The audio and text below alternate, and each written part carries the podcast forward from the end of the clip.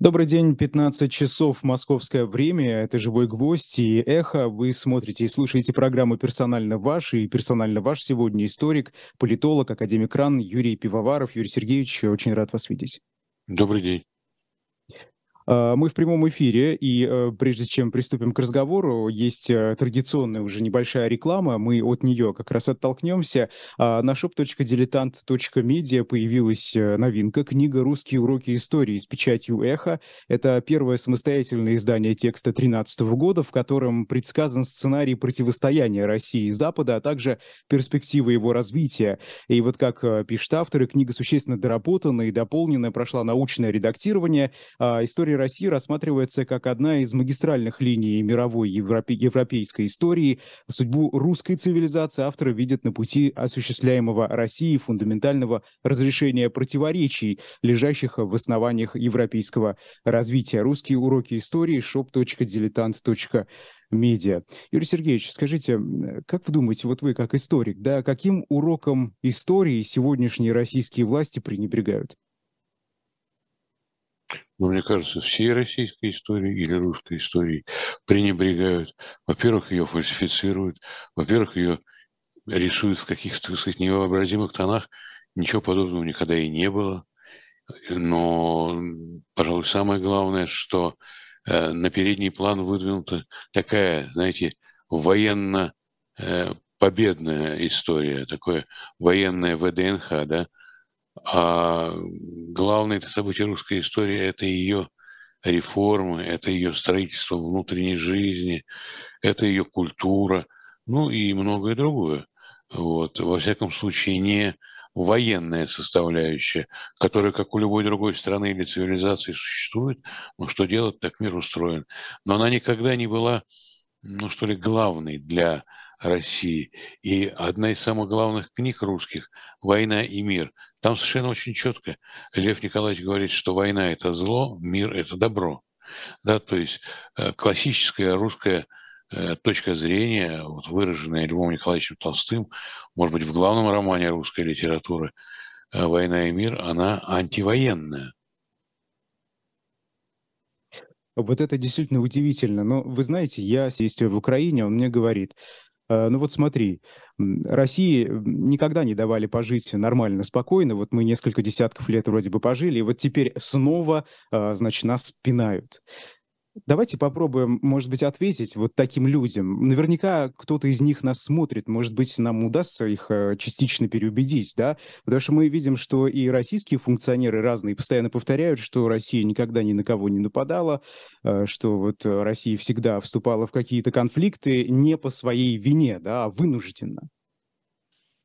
Ну, во-первых, нападала, как любая другая страна. А советско-финская война 39-40 года, а ввод ограниченного контингента войск в Афганистан э, в самом конце 79-го, начале 80-го года. Там много можно чего вспомнить. Э, теперь по поводу того, что значит, э, эти ваши знакомые, да, с которыми вы говорили, они, ну что ли, одобряют, да, вот то, что происходит, и что, на, что Россию...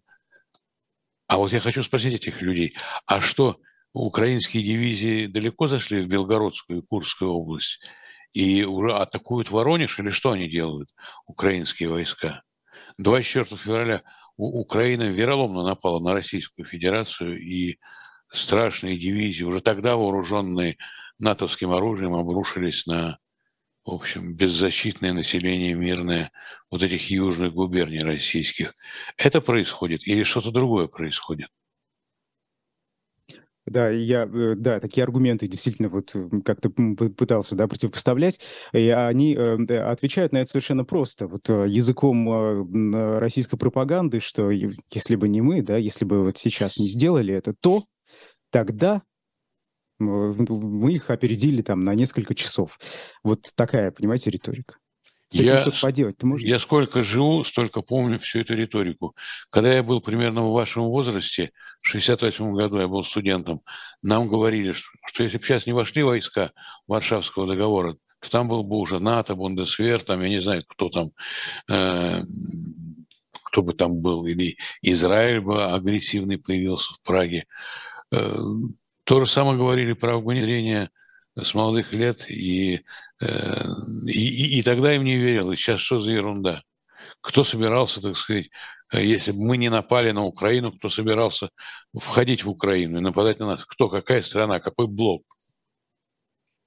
Не знаю. НАТО ответит вам. НАТО ответит вам. А есть доказательства того, что НАТО хотела войти в Украину? Зачем НАТО было входить в Украину, если Украина вроде бы сама хочет в НАТО войти? Все наоборот. Кажется, в начале своей э, современной истории Россия встала на путь демократизации, насколько это возможно, да, после 70 лет э, тоталитаризма. Скажите, в какой момент э, страна свернула не в ту сторону? Когда что-то пошло не так? Или изначально институты были э, сформированы такие, что никаких надежд на светлое, демократическое, инклюзивное будущее не совершенно... Защиты человека, прежде всего, его прав. В 90-е годы, конечно, делались ошибки и от незнания, и от каких-то по, по каким-то другим причинам, поскольку путь этот был новый, ведь наша страна первой в истории человечества вошла в тоталитарную фазу своего развития или существования, а не развития, и самостоятельно сама вышла. Германия, на которой все кивают как ну, удачный пример преодоления тоталитаризма, была уничтожена в войне прямом смысле слова. Ни одного живого большого города не осталось. Э, союзные войска, советские, американские, английские, заняли, оккупировали Германию, ну и, и прочее, прочее. Э, преступные вожди Третьего Рейха были арестованы, и те, кто, так сказать, там не, не покончил жизнь самоубийством, там уже в тюрьме в Нюрнберге или до того, все были отправлены, так сказать, вот главные вожди на плаху, да, другие получили просто срока у нас ничего подобного не было, не будет, и мы сами должны были искать свой путь. Когда началась такая подлинная, что ли, реставрация, ну, безусловно, с передачей власти, э, то, что Ельцин распорядился э, что ли, публичной властью, институтом, как вот э, собственной лавочкой какой-нибудь, в которой он значит, Но ведь и общество съело это ничего. На выборах первых выборах, где избирался Путин, где он участвовал, его ведь мало кто знал, а он получил огромный перевес в голосах. Вот так, такое, такая, так сказать, политическая культура, такие традиции, которые формировались до революции, постепенно изживались к 17 году, но после 17 года они вновь, так сказать, эти, оживились эти э, традиции такого вот э, государства, так сказать, которое все а общество – ничто. И где нет конкуренции, где нет выборов, где нет э, борьбы политических группировок, партий, э, естественно, что все это не способствовало переходу России к демократии, но настоящий э, конечно, перелом произошел тогда, какой, если угодно, открытый демократический канал. Тотчас же вернули доску Андропову на стены КГБ, который со временем будет называться ФСБ, но после чего останется КГБ. Это одна из таких больных тем, почему очередная попытка прорваться в демократию, в нормальное общество в России не удалась. Остались институты типа ФСБ и КГБ, хотя они могут называться по-другому, которые блокируют это абсолютно. Да? То есть э, для них это смерть. Либо Россия будет демократической, либо КГБшной. Вот, или ФСБшной, пожалуйста. И э, если когда-нибудь в России снова начнутся демократические перемены, а я верю, что они начнутся, не знаю когда, но они начнутся, и э, тогда, конечно, надо будет разобраться со всеми этими институтами, и судебной системой, и системой содержания заключенных, там, и со всякими следственными комитетами, МВД, прокуратурой и прочим. Ну, вот вы говорили про политическую культуру россиян, да, ведь э, э, когда вот эти общественно-политические изменения, о которых вы говорите, начнутся рано или поздно, ведь э, там тоже будут э, те же россияне с э, тем же, наверное, с тем же уровнем политической культуры, учитывая, что сейчас условия тотальной пропаганды, как этой политической культуре сегодня развиваться, да, и формироваться вообще. А, вот что с этим-то делать? Ведь без э, людей, вовлеченных в эти политические процессы и правильно понимающих их, да, куда они должны идти, вот как без этого ты строить эти... А это во многом зависит от нас, от очкариков, да? Сможем ли мы э, доказать своему народу, то, что, как говорил бывший президент Медведев, свобода лучше, чем не свобода. что права человека лучше, чем бесправие, что сидеть в тюрьме плохо, а уж если сидишь в тюрьме, она, она должна быть человеческой. Посмотрите на фотографии Навального последние, да, я думаю, что все видели. Что они делают с человеком, за что? дело даже не в том, что за что вообще, что они делают с человеком. Дело не в том, что он критик власти, но и критик власти, и что это такого. Во всем мире были и будут критики власти. И в демократической России будет критика власти обязательно, и смена персон у власти будет обязательно, естественно. Но это зависит от того, что называлось раньше интеллигенцией. Сейчас я не знаю, как это называется. Но вот примерно вот этим вот слоем интеллектуалов, интеллигентов, которые читали книжки, которые, так сказать, сами их писали, которые понимают, что нормальная жизнь, не какая-то там э, светлая там и идеальная жизнь, а просто нормальная жизнь. Вопрос, э, как эту политическую культуру формируют, как вот э, очкарики должны, да, проще говоря, снять людям? Пожалуйста. В Германии после войны была создана система деполитише бильдунг, политическое образование. У нас есть тоже такая система, но она не тем занимается. А если она начнет заниматься пропагандой демократических ценностей, если она начнет обучать людей демократии, э, в Германии возили людей на автобусах и старых, и молодых в концлагеря и показывали, что их, так сказать, э, вот, э, родственники там и те же самые немцы делали с теми же самыми немцами и не немцами, там, с евреями, с советскими пленными там, и прочее, прочее, прочее. Э, соответственно, школа должна меняться. И российская история, мировая история должна прочитываться не с точки зрения «гром победы, раздавайся, веселись, храбрый рос», а с точки зрения того, что же мы сделали. Вот немецкая вся политическая культура послевоенная построена на признании своей вины – на признание своей вины, что они сделали с другими народами, что они сделали с, сами с собой. То же самое придется делать нам. Только нам, у нас не будет учителей и надсмотрщиков в виде там а, английских или американских офицеров, как они там были. А, людей немолодых будут переучивать. Англичане разработали в свое время программу для э, среднего возраста немцев re-education, да, вот такой вот переобразование этих людей, перевоспитание этих людей. То же самое и у нас должно быть. Более того, у нас есть материалы. Читайте «Архипелаг ГУЛАГ». Я слышу, что его хотят удалить из школьной программы. Есть такие инициативы. Но «Архипелаг ГУЛАГ» – это та книга, которая, ну, не знаю, как во время э, какой-нибудь страшной болезни, там, вируса и так далее, найти Э, лекарство, которое ну, может остановить эту болезнь, может быть, не совсем ликвидировать, но остановить. Есть масса материалов, которые надо читать, о которых надо не забывать. А у нас происходит наоборот. Закрывается мемориал, там закрывается ну, в общем, в общем, у нас делается все наоборот. А нужно делать все наоборот. Да?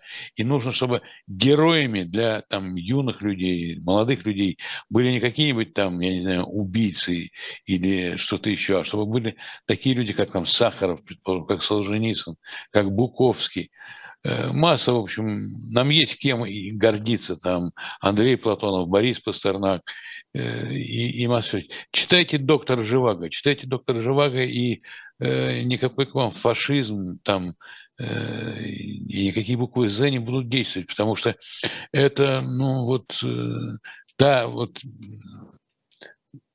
живая вода, которая уничтожить микробы в вашем организме, в вашем социальном, политическом, психологическом организме. И, конечно, надо преодолевать страх. Это страшное дело.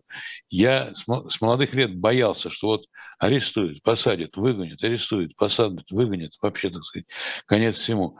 Постепенно надо, и это я и к себе обращаюсь, и избавляться от страха. И в 90-е годы этот процесс происходил. А сейчас опять страшно. Конечно, страшно, когда посмотришь на судьбу Навального или Яшина Ходорковского или Карамурзы. Конечно, страшно становится. Причем я называю звезд политики, я называю тех людей, которые находятся в центре общественного мнения. А сколько десятки и сотни скромных людей, живущих в провинции, о которых меньше знают, эм, Спасибо тем людям, кто раскрутил ну, вот шум такой вокруг Юрия Дмитриева, да, э, спасибо, потому что могли и не узнать об этом. А за что человека мучают-то? Э, и в таком преклонном, в общем, возрасте, и ему под 70 лет, э, как это возможно вообще? За что? Да, э, вот что касается Германии, да, и послевоенного времени и э, современных э, сегодняшних поставок вооружений Украине со стороны, в том числе Германии, тут российские функционеры вот что недавно сказали по этому поводу. Выбор Берлина по поставке танков Киеву означает окончательный отказ от признания исторической ответственности перед народом России. Что можно возразить? Я могу возразить, что Немецкий народ, как и любой другой народ, имеет там недостатки, имеет свои истории позорные страницы, я подчеркиваю, как любой другой народ. Но вот в середине 20 и белорусского народа, что немцы сделали с евреями по всей, по всей Европе, это тоже известно. Так вот, я должен сказать, что немцы глубоко это переживают, немцы глубоко это... Воз... Конечно, есть какие-то отъявленные мерзавцы, которые по-прежнему так думают, ну, тут, понимаете, ничего не сделаешь, но вся атмосфера общественная в Германии и законодательство – которая препятствует вот распространению этих неонацистских или нацистских символов, там, э, текстов и прочее, очень жесткое законодательство. Оно жестко карает тех, кто к этому прибегает. И в этом смысле, в этом смысле немецкий народ, ну, если угодно, проделал огромную работу, внутреннюю работу по преодолению вот этого страшного прошлого. Э, немецкие танки придут сейчас на украинскую землю не с тем, чтобы как там, я не знаю, это было 80 лет назад, утюжить поля Украины, Белоруссии, России. Они придут туда, чтобы не дать агрессору с Востока уничтожить эту страну окончательно. Понимаете? Ведь наша с вами страна, увы, не просто решаются крыши над головой страшная психологическая травма. Около 10 миллионов людей – это э, люди, которые перемещенные. Они не все за границей. Часть осталась в Украине, но она переехала в более западные области. Около 7 миллионов, говорят, находятся в эмиграции. Э, то есть это просто беженцы за границей находятся. И слава богу, что европейские страны их принимают. Не всегда идеально, но принимают. Спасибо им за это. Mm-hmm. Ну и продолжая вот эту тему, а, депутат Бундестага обвинил Олафа Шольца, канцлера, в попрании фундаментальных основ послевоенной политики Германии. Просто хочется в этом разобраться, да, вот что он говорит. А, запрет на поставки вооружений в зоны конфликта – это базовый принцип политики Германии всех послевоенных десятилетий. Вы войдете в историю как канцлер, растоптавший эти основы. Что вы думаете? А я радуюсь, что Олаф Шольц сумел преодолеть какие-то, так сказать, там противоречия, какие-то запреты, Э, которые были в партии его и в правящей коалиции, и лично, видимо, у него, как у немца послевоенного, так сказать. Вот пришла пора, когда Германия должна и дальше платить по счетам, и на этот раз по счетам платить, поставлять танки. И как президент Зеленский повторил слова Черчилля, дайте нам оружие, остальное мы сделаем сами. Черчилль в свое время просил Рузвельта оружие, дайте нам оружие, остальное мы сделаем сами. Немецкий философ э, Карл Ясперс э, после э, того, как после первой редакции да, вопроса о виновности граждан Германии опубликовал статью, в которой оценил уже последствия Нюрнбергского процесса и сказал, что не все цели он достиг, не все. Видим страны, которые выступали на стороне добра, но скатились в диктатуру и попирают права человека направо и налево. Вот э, как вы думаете, действительно этот процесс, он ну, не, не дожал, так скажем, не, не до конца, значит, э, смог э, поставить мир на основу права, чтобы вот э, на этой правовой основе он дальше двигался, э, не нарушая все эти э, нормы? Нюрнбергский процесс сделал все, что он мог. Люди, которые там работали, в том числе и советские представители, сделали то, что они могли то, чего они не, не, не сделали, ну, не сделали. А что можно было сделать, когда, скажем, Красная Армия освобождает там, я не знаю, Венгрию от нацистов, завоевывала ее, устанавливал диктаторский режим? Что? Америке воевать с Советским Союзом за освобождение Венгрии, но это невозможно совершенно. Они, в том числе и в Берлине, были суды, где судили, так сказать, профессиональных дипломатов, там, военных и прочее. Э, все было довольно жестко, и вычищали нацистов, и не до конца в самой Германии вычистили. Например, в 60-е годы, во второй половине 60-х годов, канцлером Германии был Курт Георг Кизингер, который во время войны, ну не войны, а нацистского господства состоял э, в нацистской партии. Что делать? Между прочим, нашу перестройку тоже проводили люди из КПСС. Вот. Э, и Горбачев, и Ельцин, и Яковлев, и все они были раньше членами КПСС и э, генеральными секретарями, членами Политбюро и прочее. Но не было других людей. Был Сахаров, были какие-то еще, но их было меньшинство. Вот. И, конечно, идеального правового порядка никогда нельзя будет достичь. У Эммануила Канта, вот вы Ясперсу э, упомянули, я другого немецкого философа, который жил в XVIII веке, Эммануила Канта, есть работа к вечному миру, где он советует человечеству отказаться вообще от войн и перейти к, э, значит, к мирным таким отношениям. А как через, как, через какие процедуры? Все армии распустить вообще. Но ведь это же утопия. Это может быть прекрасная утопия, но это утопия. Кто будет распускать армии? Да? Например, после такого страшного вооруженного конфликта на востоке Европы, как мы сейчас переживаем. Конечно, все будут усиливать свои армии, конечно. И Германия. В свое время Шольц заявил, что 100 миллиардов э, евро, это громадные деньги, пойдут на укрепление и перевооружение Бундесвера – это крайне малочисленная и плохо вооруженная организация сейчас. У Польши гораздо более сильная и многочисленная армия. Так вот, э, новый министр обороны Писторио заявил, что нужно в два раза больше денег, как минимум. 200 миллиардов евро. Разумеется, что умники из там генштаба или откуда-то еще российские, они способствуют перевооружению э, немецкой армии, там, польской армии, Э, вступление Швеции и Финляндии э, в НАТО и удлинение границ российских с НАТО, которые надо тоже, так сказать, охранять. Э, в общем, ситуация обратная той, которую желал Иммануил Кант для вечного мира. Ведь то, что сегодня происходит в Украине, это трагедия международного масштаба. Мир откатывается назад на десятилетия. Э, в плане э, достижения мира, так скажем, да, и вот этого разоружения. К чему это все? В советские времена оптимистическая трагедия.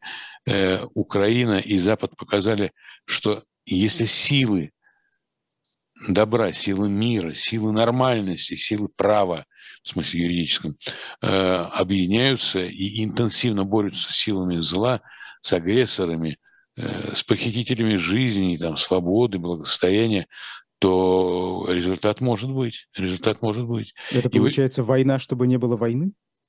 Это получается национальная освободительная отечественная война украинского народа, которая опирается на демократические страны Америки, Европы, других частей света, там в системе Рамштайн, да, вы знаете, что это такое, там более 50 стран, по-моему, 54 или что-то еще.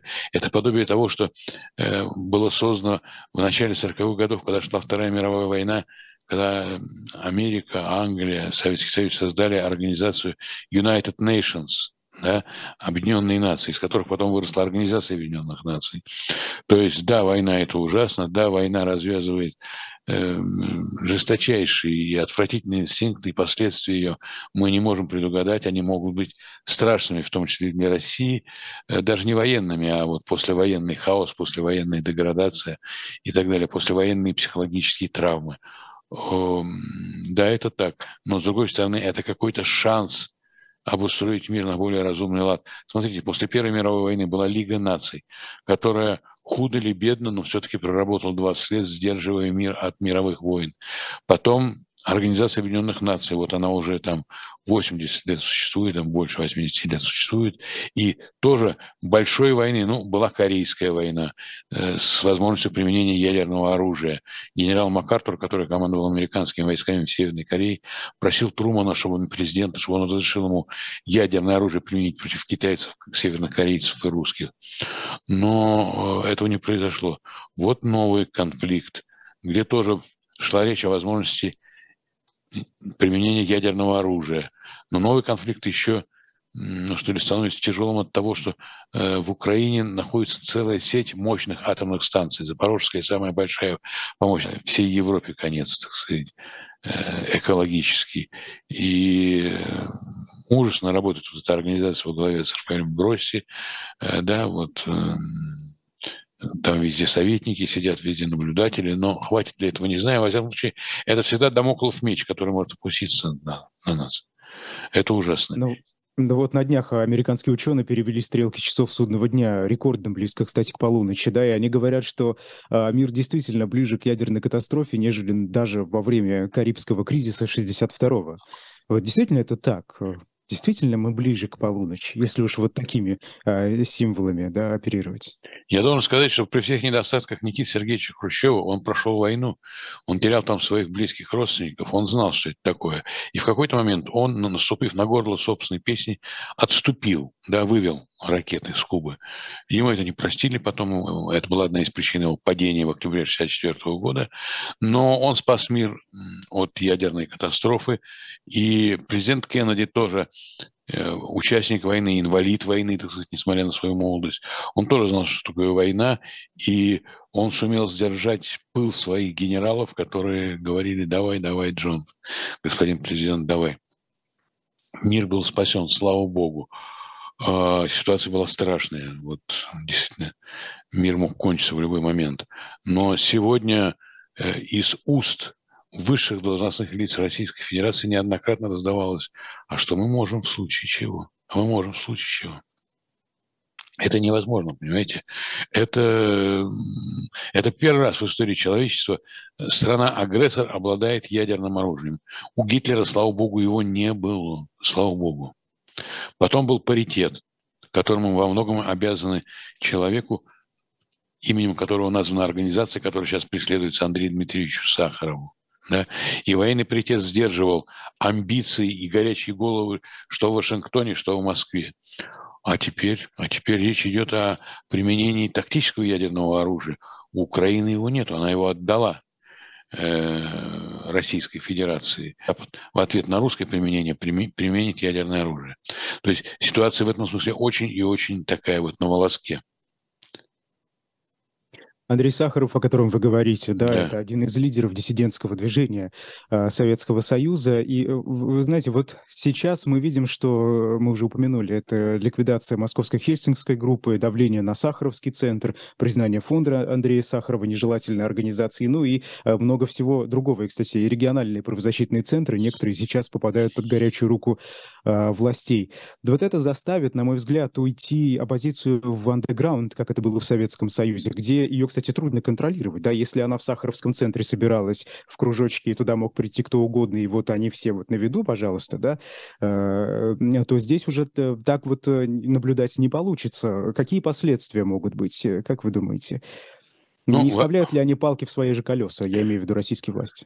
Ну, во-первых, я должен сказать, что э, преследование вот этих организаций, там, запреты, затруднение их деятельности, это все в логике вот этой современной тиранической системы, диктаторской системы. Это выжигание последних таких очагов э, активности гражданского общества. Это вот уничтожение наследия Сахарова и его коллег. Их были десятки, сотни замечательных людей, и многие из них пострадали и отдали свои жизни за то, чтобы э, вся эта гадость закончилась, и люди зажили обычной, нормальной человеческой жизнью. Вот. Э, что вы, эти они идут в андеграунд? Ну, понимаете, уже давно ушли в андеграунд. И все равно нельзя уничтожить э, человека и человеческое сознание. Можно запугивать, можно, так сказать, конкретных людей уничтожать, но все равно несмотря ни на что, всегда будет сопротивление. Оно было таким еле заметным при Сталине, стало гораздо более заметным при Хрущеве, Брежневе, до Горбачева, который в Германии использовал французские э, методы убийства гильотина, нередко против тех, кто против Гитлера выступал. Э, я думаю, что все равно вот энергия, которая побуждает человека бороться за свободу, за не за какую-то там абстрактную свободу, за свободу человека ну, говорить, что он хочет, что он думает, писать то, что он думает, публиковать, что он думает, ехать за границу или не ехать за границу. Ну, в общем, жить обычной человеческой жизнью, ничего особенного мы не требуем.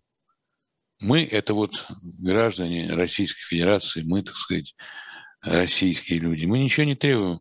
Но чем больше власть э, уничтожает вот эти ростки гражданского общества, тем сильнее будет сопротивление, конечно. Тем сильнее будет сопротивление, разумеется.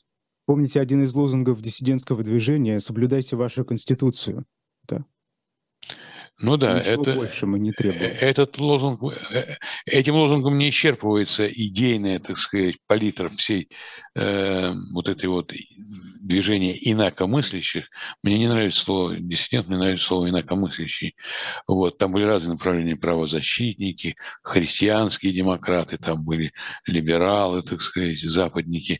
Разные были люди, и все по-своему замечательные и героические. Так вот, э, вот этот лозунг выдвинул значит, э, Есенин-Вольпин, э, сын великого Сергея Есенина, вот, и люди 5 декабря, это день Сталинской Конституции, собирались около памятника Пушкина, просто требуя, чтобы они соблюдали свою Конституцию. Я думаю, что это очень актуальный лозунг и сегодня. Например, когда люди выходят на какие-то там демонстрации и прочее, их арестовывают, там инкриминируют, дают 40 какие-нибудь или штрафы, а 31 статья – Э, российской Конституции говорит, что люди могут собираться без оружия когда угодно, где угодно и так далее. Вот. И, э, конечно, и мы готовы повторить за Есениным Вольпиным, что соблюдайте только не их конституцию, а нашу конституцию, которая искалечена в последние годы. И это одно из проявлений вот этой тиранической системы, которая здесь устанавливается, которая, ну, довела до абсурда некоторые вещи, как, например, э, положение об обнулении президентского срока нынешнего президента. Это в многонациональной стране, в многоконфессиональной стране. Это, безусловно, дорога к развалу многонационального государства.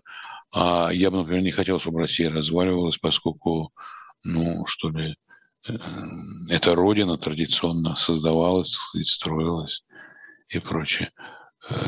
Э, да, соблюдайте Конституцию, да. Хотя новая Россия демократическая потребует э, новой Конституции, э, более, так сказать, такой, ну, я бы сказал, взвешенной, где супервласть президента, который не вписан ни в одну из ветвей власти и располагается над ними, ее не будет.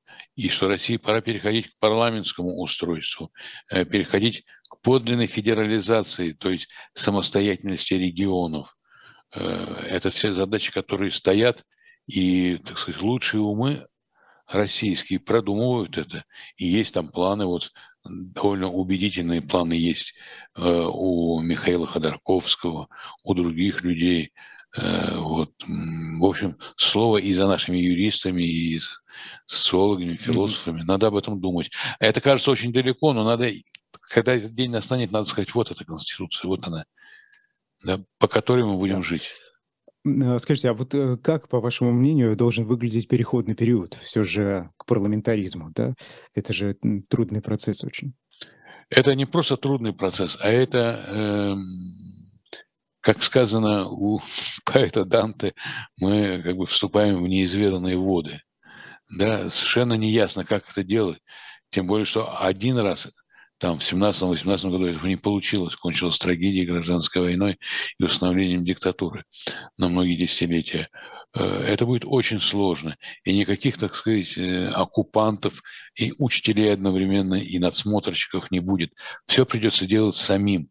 В этом сложность этой ситуации. И ни у кого нет опыта, как это делать. Ну, есть такие некоторые предложения, что сначала создается такой вот...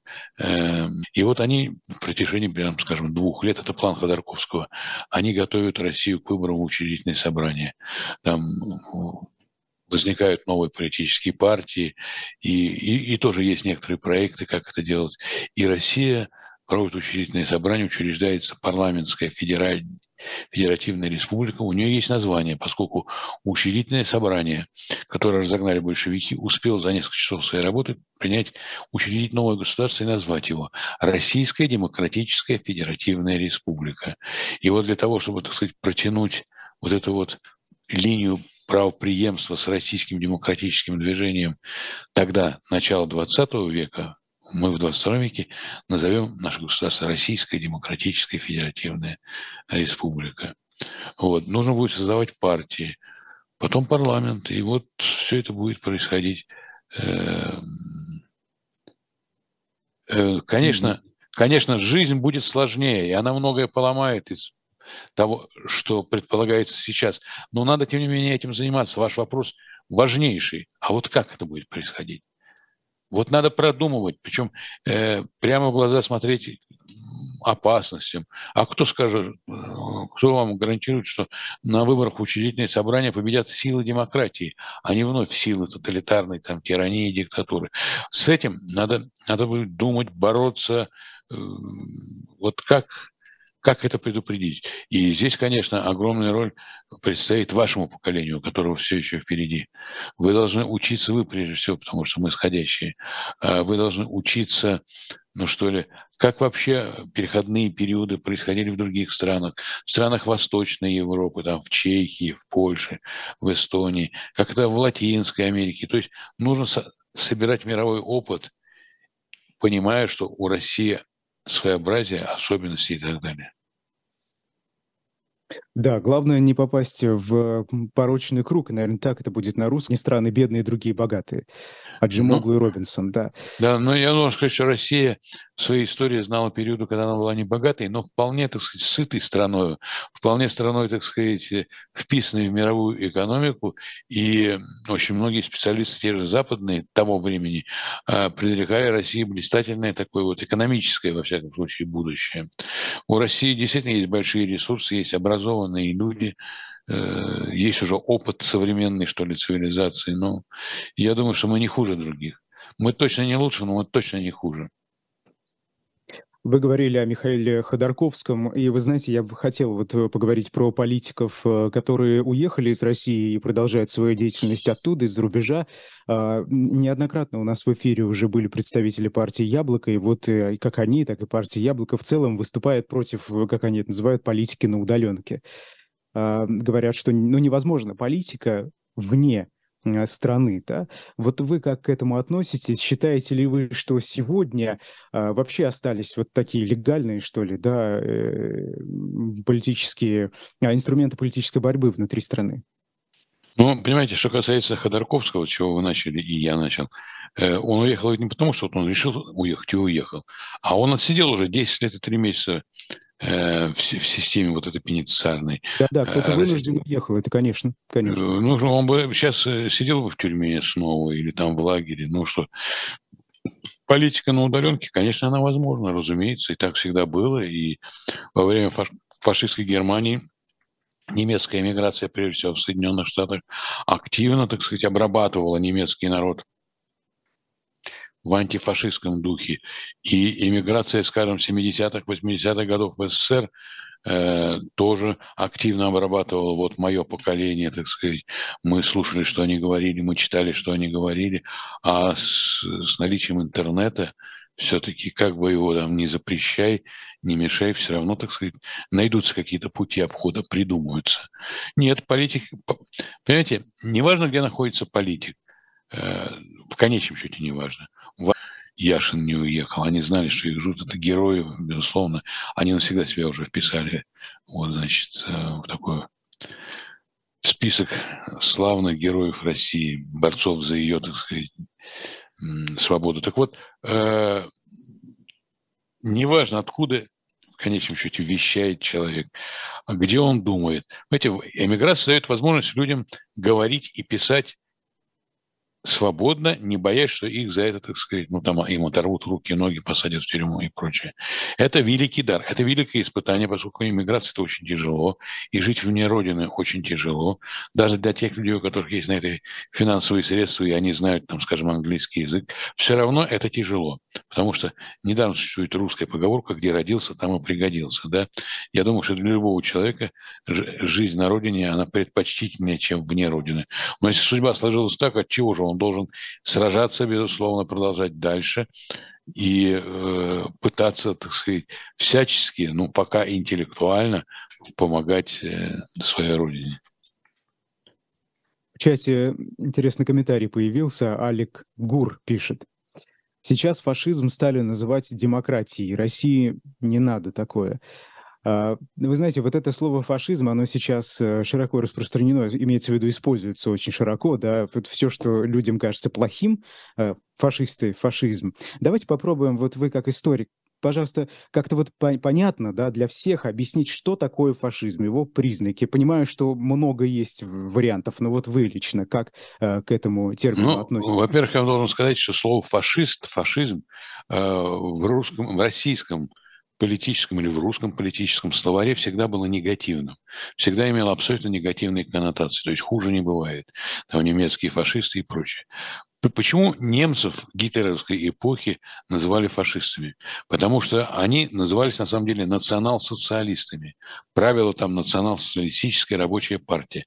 Поскольку в СССР считали, что социализм строят вот они, у себя то эти люди не могут быть социалистами. Поэтому Салини лидер, Дуче, они захватывают власть. Это первая тоталитарная страна и фашистская страна.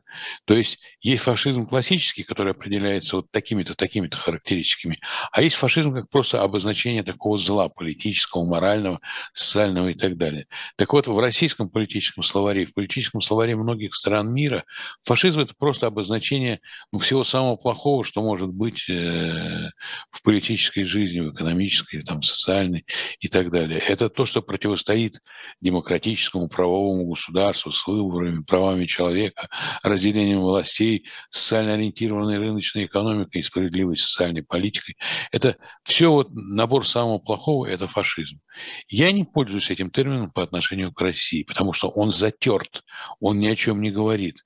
И там с классическим фашизмом итальянским уже немецкий фашизм очень разнился, а уж теперь прошло сто лет. Я предпочитаю, я пока подожду, как мудрые ученые назовут современной истории России, я пока называю это тоталитарной диктатурой. Слово тоталитаризм тоже в основном, это не очень точное определение того, что происходит, но в слове тоталитаризм главное делается не на институтах даже, а вот Э, на подавлении человека, человеческой личности. Там главное вот это насилие над человеком. Там главное вот эта вот абсолютная, тотальная власть над человеком. Он нигде не остается вот в том, что по-английски называется privacy, да, где вот его нельзя тронуть, в этот мир нельзя войти. Э, даже в голову его залезают, а сейчас тем более с современными технологиями. Э, ничего, придумывают слово и термин для современной России. Называют фашистским, ну, ради бога, тоталитарным, пожалуйста, так сказать, диктаторским, тираническим и так далее. Но это не освобождает нас от постоянного анализа нас, научных работников, вот к коим я отношусь, э, к анализу этой системы, ее зарождения, ее, так сказать, функционированию и предположению, куда она может двигаться дальше. Куда мы не знаем, потому что история процесс открытый, и очень много зависит от того, как в данный конкретный момент будут искать какие-то закономерности, какие-то вот вещи, какой-то коридор возможностей, что вот это может быть, а это вряд ли. Э, ученые обязаны этим заниматься. Наряду с тем, чтобы писать проект России будущего, когда сменится этот, этот режим, он все равно сменится. Э, другое дело, что он может просуществовать еще, там, не знаю, 50 лет или сколько-то еще под несколько другими знаменами, безусловно, с другими персонажами во главе, поскольку просто есть биологические границы жизни человека, и пока еще не придумали, как прожить 200 лет или там 150. Так вот, э, надо думать и об этом будущем, и не в мечтательном плане, в мечтательном возможно, но людям, которые, ну что ли, социологи, политологи, там, экономисты, государствоведы, им нужно думать в практическом смысле, но и анализировать то, что сейчас есть. Потому что то, что придет на смену этому, все равно вырастет из этого, все равно выйдет из этого, будет нести на себе вот эти вот какие-то черты современного режима. Увы. Понимаете? И точно не наступать в очередной раз на грабли. Знать, где мы допустили ошибку, где мы, так сказать, вот не доработали или приняли ошибочное решение. Э, государственное информационное агентство РИА Новости тут э, пишет, что, значит, предупреждает, точнее, что российские оппозиционеры в случае э, падения режима Путина планируют отдать Россию под управление Запада. И вот я просто процитирую, да, что пишет. Ход мыслей нам хорошо знаком. Сначала Россия должна потерпеть поражение на Украине, мы должны будем выплачивать репарации, будет приговорена армия, ее решительно сократят, ФСБ расформируют, и да, надо будет каяться, за что нам позволят пустить на свою землю западные корпорации, которые которые заберут буквально все. Значит, там э, про сдачу ядерного арсенала идет речь э, под внешнее управление. И заключается, значит, проигрывать нам нельзя. Вот а, а это что? Это о чем говорить, во-первых, такая риторика, как вы думаете, да? Почему об этом вот решили написать РИА Новости? Вот статья там большая, это только вот фрагменты. Как вы думаете? Ну, РИА, что касается западного контроля.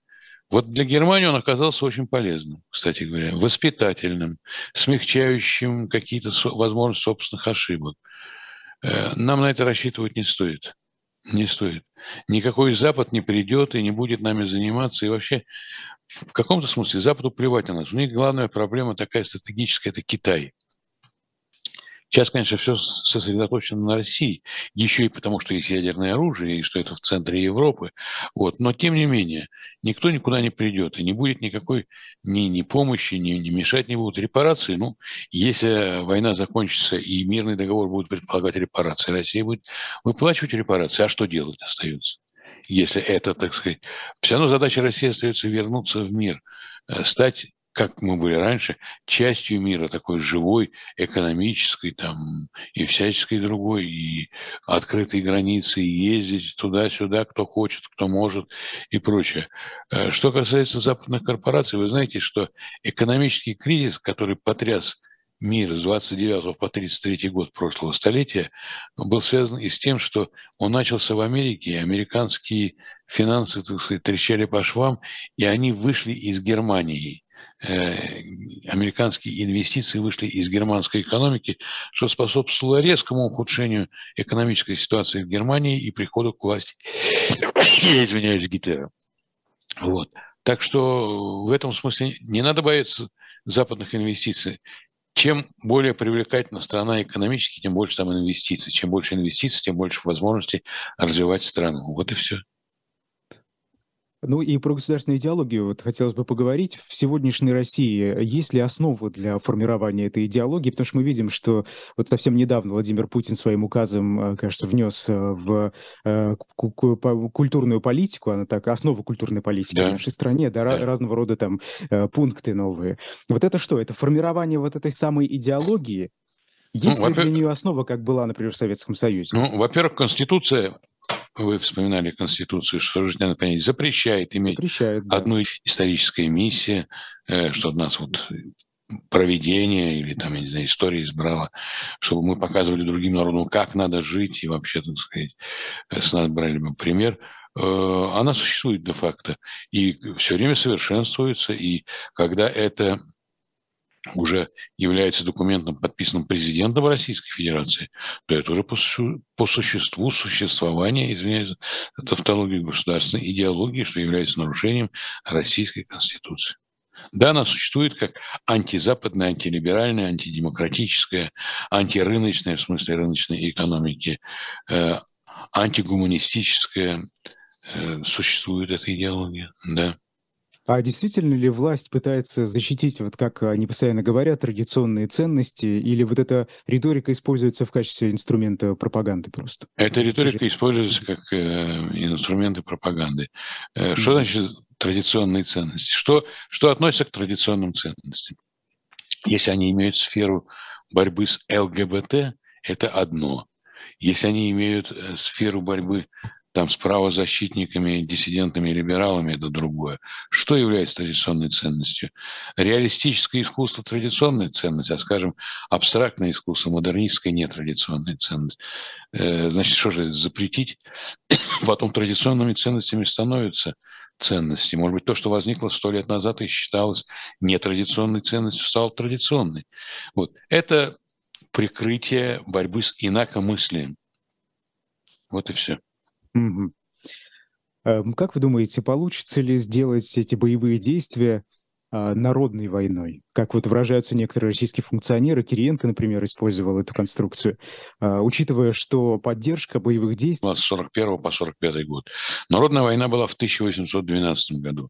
Знаете, тогда, когда пели «Вставай, страна огромная, вставай на смертный бой», действительно, Россия встала на смертный бой, тем более, что бездарное сталинское руководство первые месяцы войны проиграло, армия была почти уничтожена, немцы стояли под Москвой и захватили огромные территории.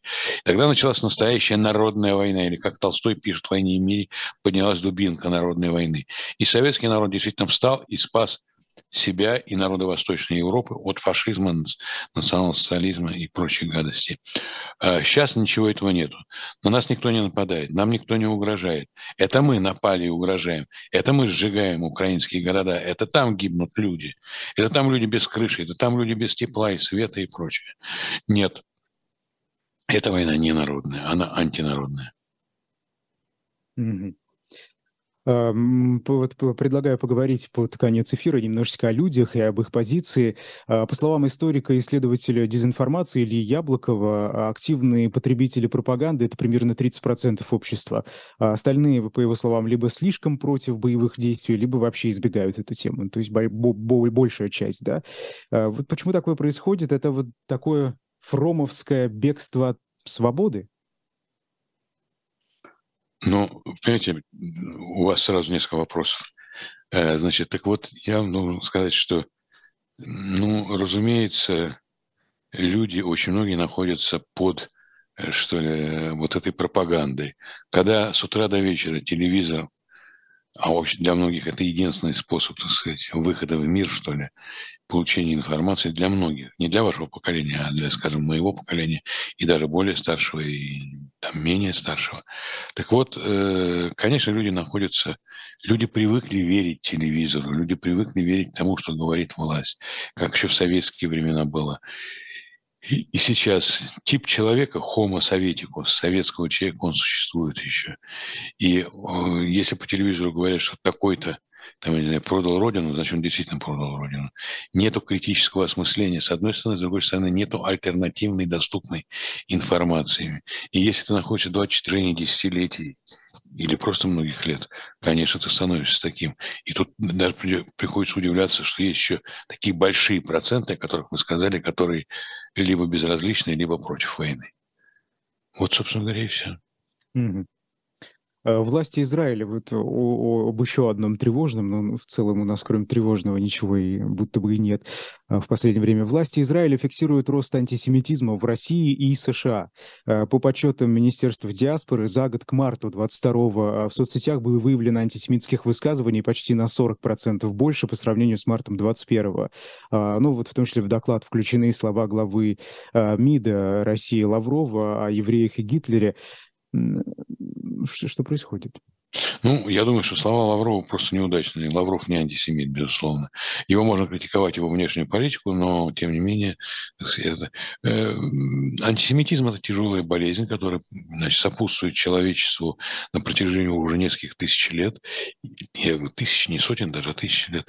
И э, она была и в древнем мире, эта болезнь. И в момент э, вот такого всеобщего кризиса всегда болезни выходят как в человеческом организме, так и в организме человечества. Они выходят, так сказать, наружу, становятся заметными.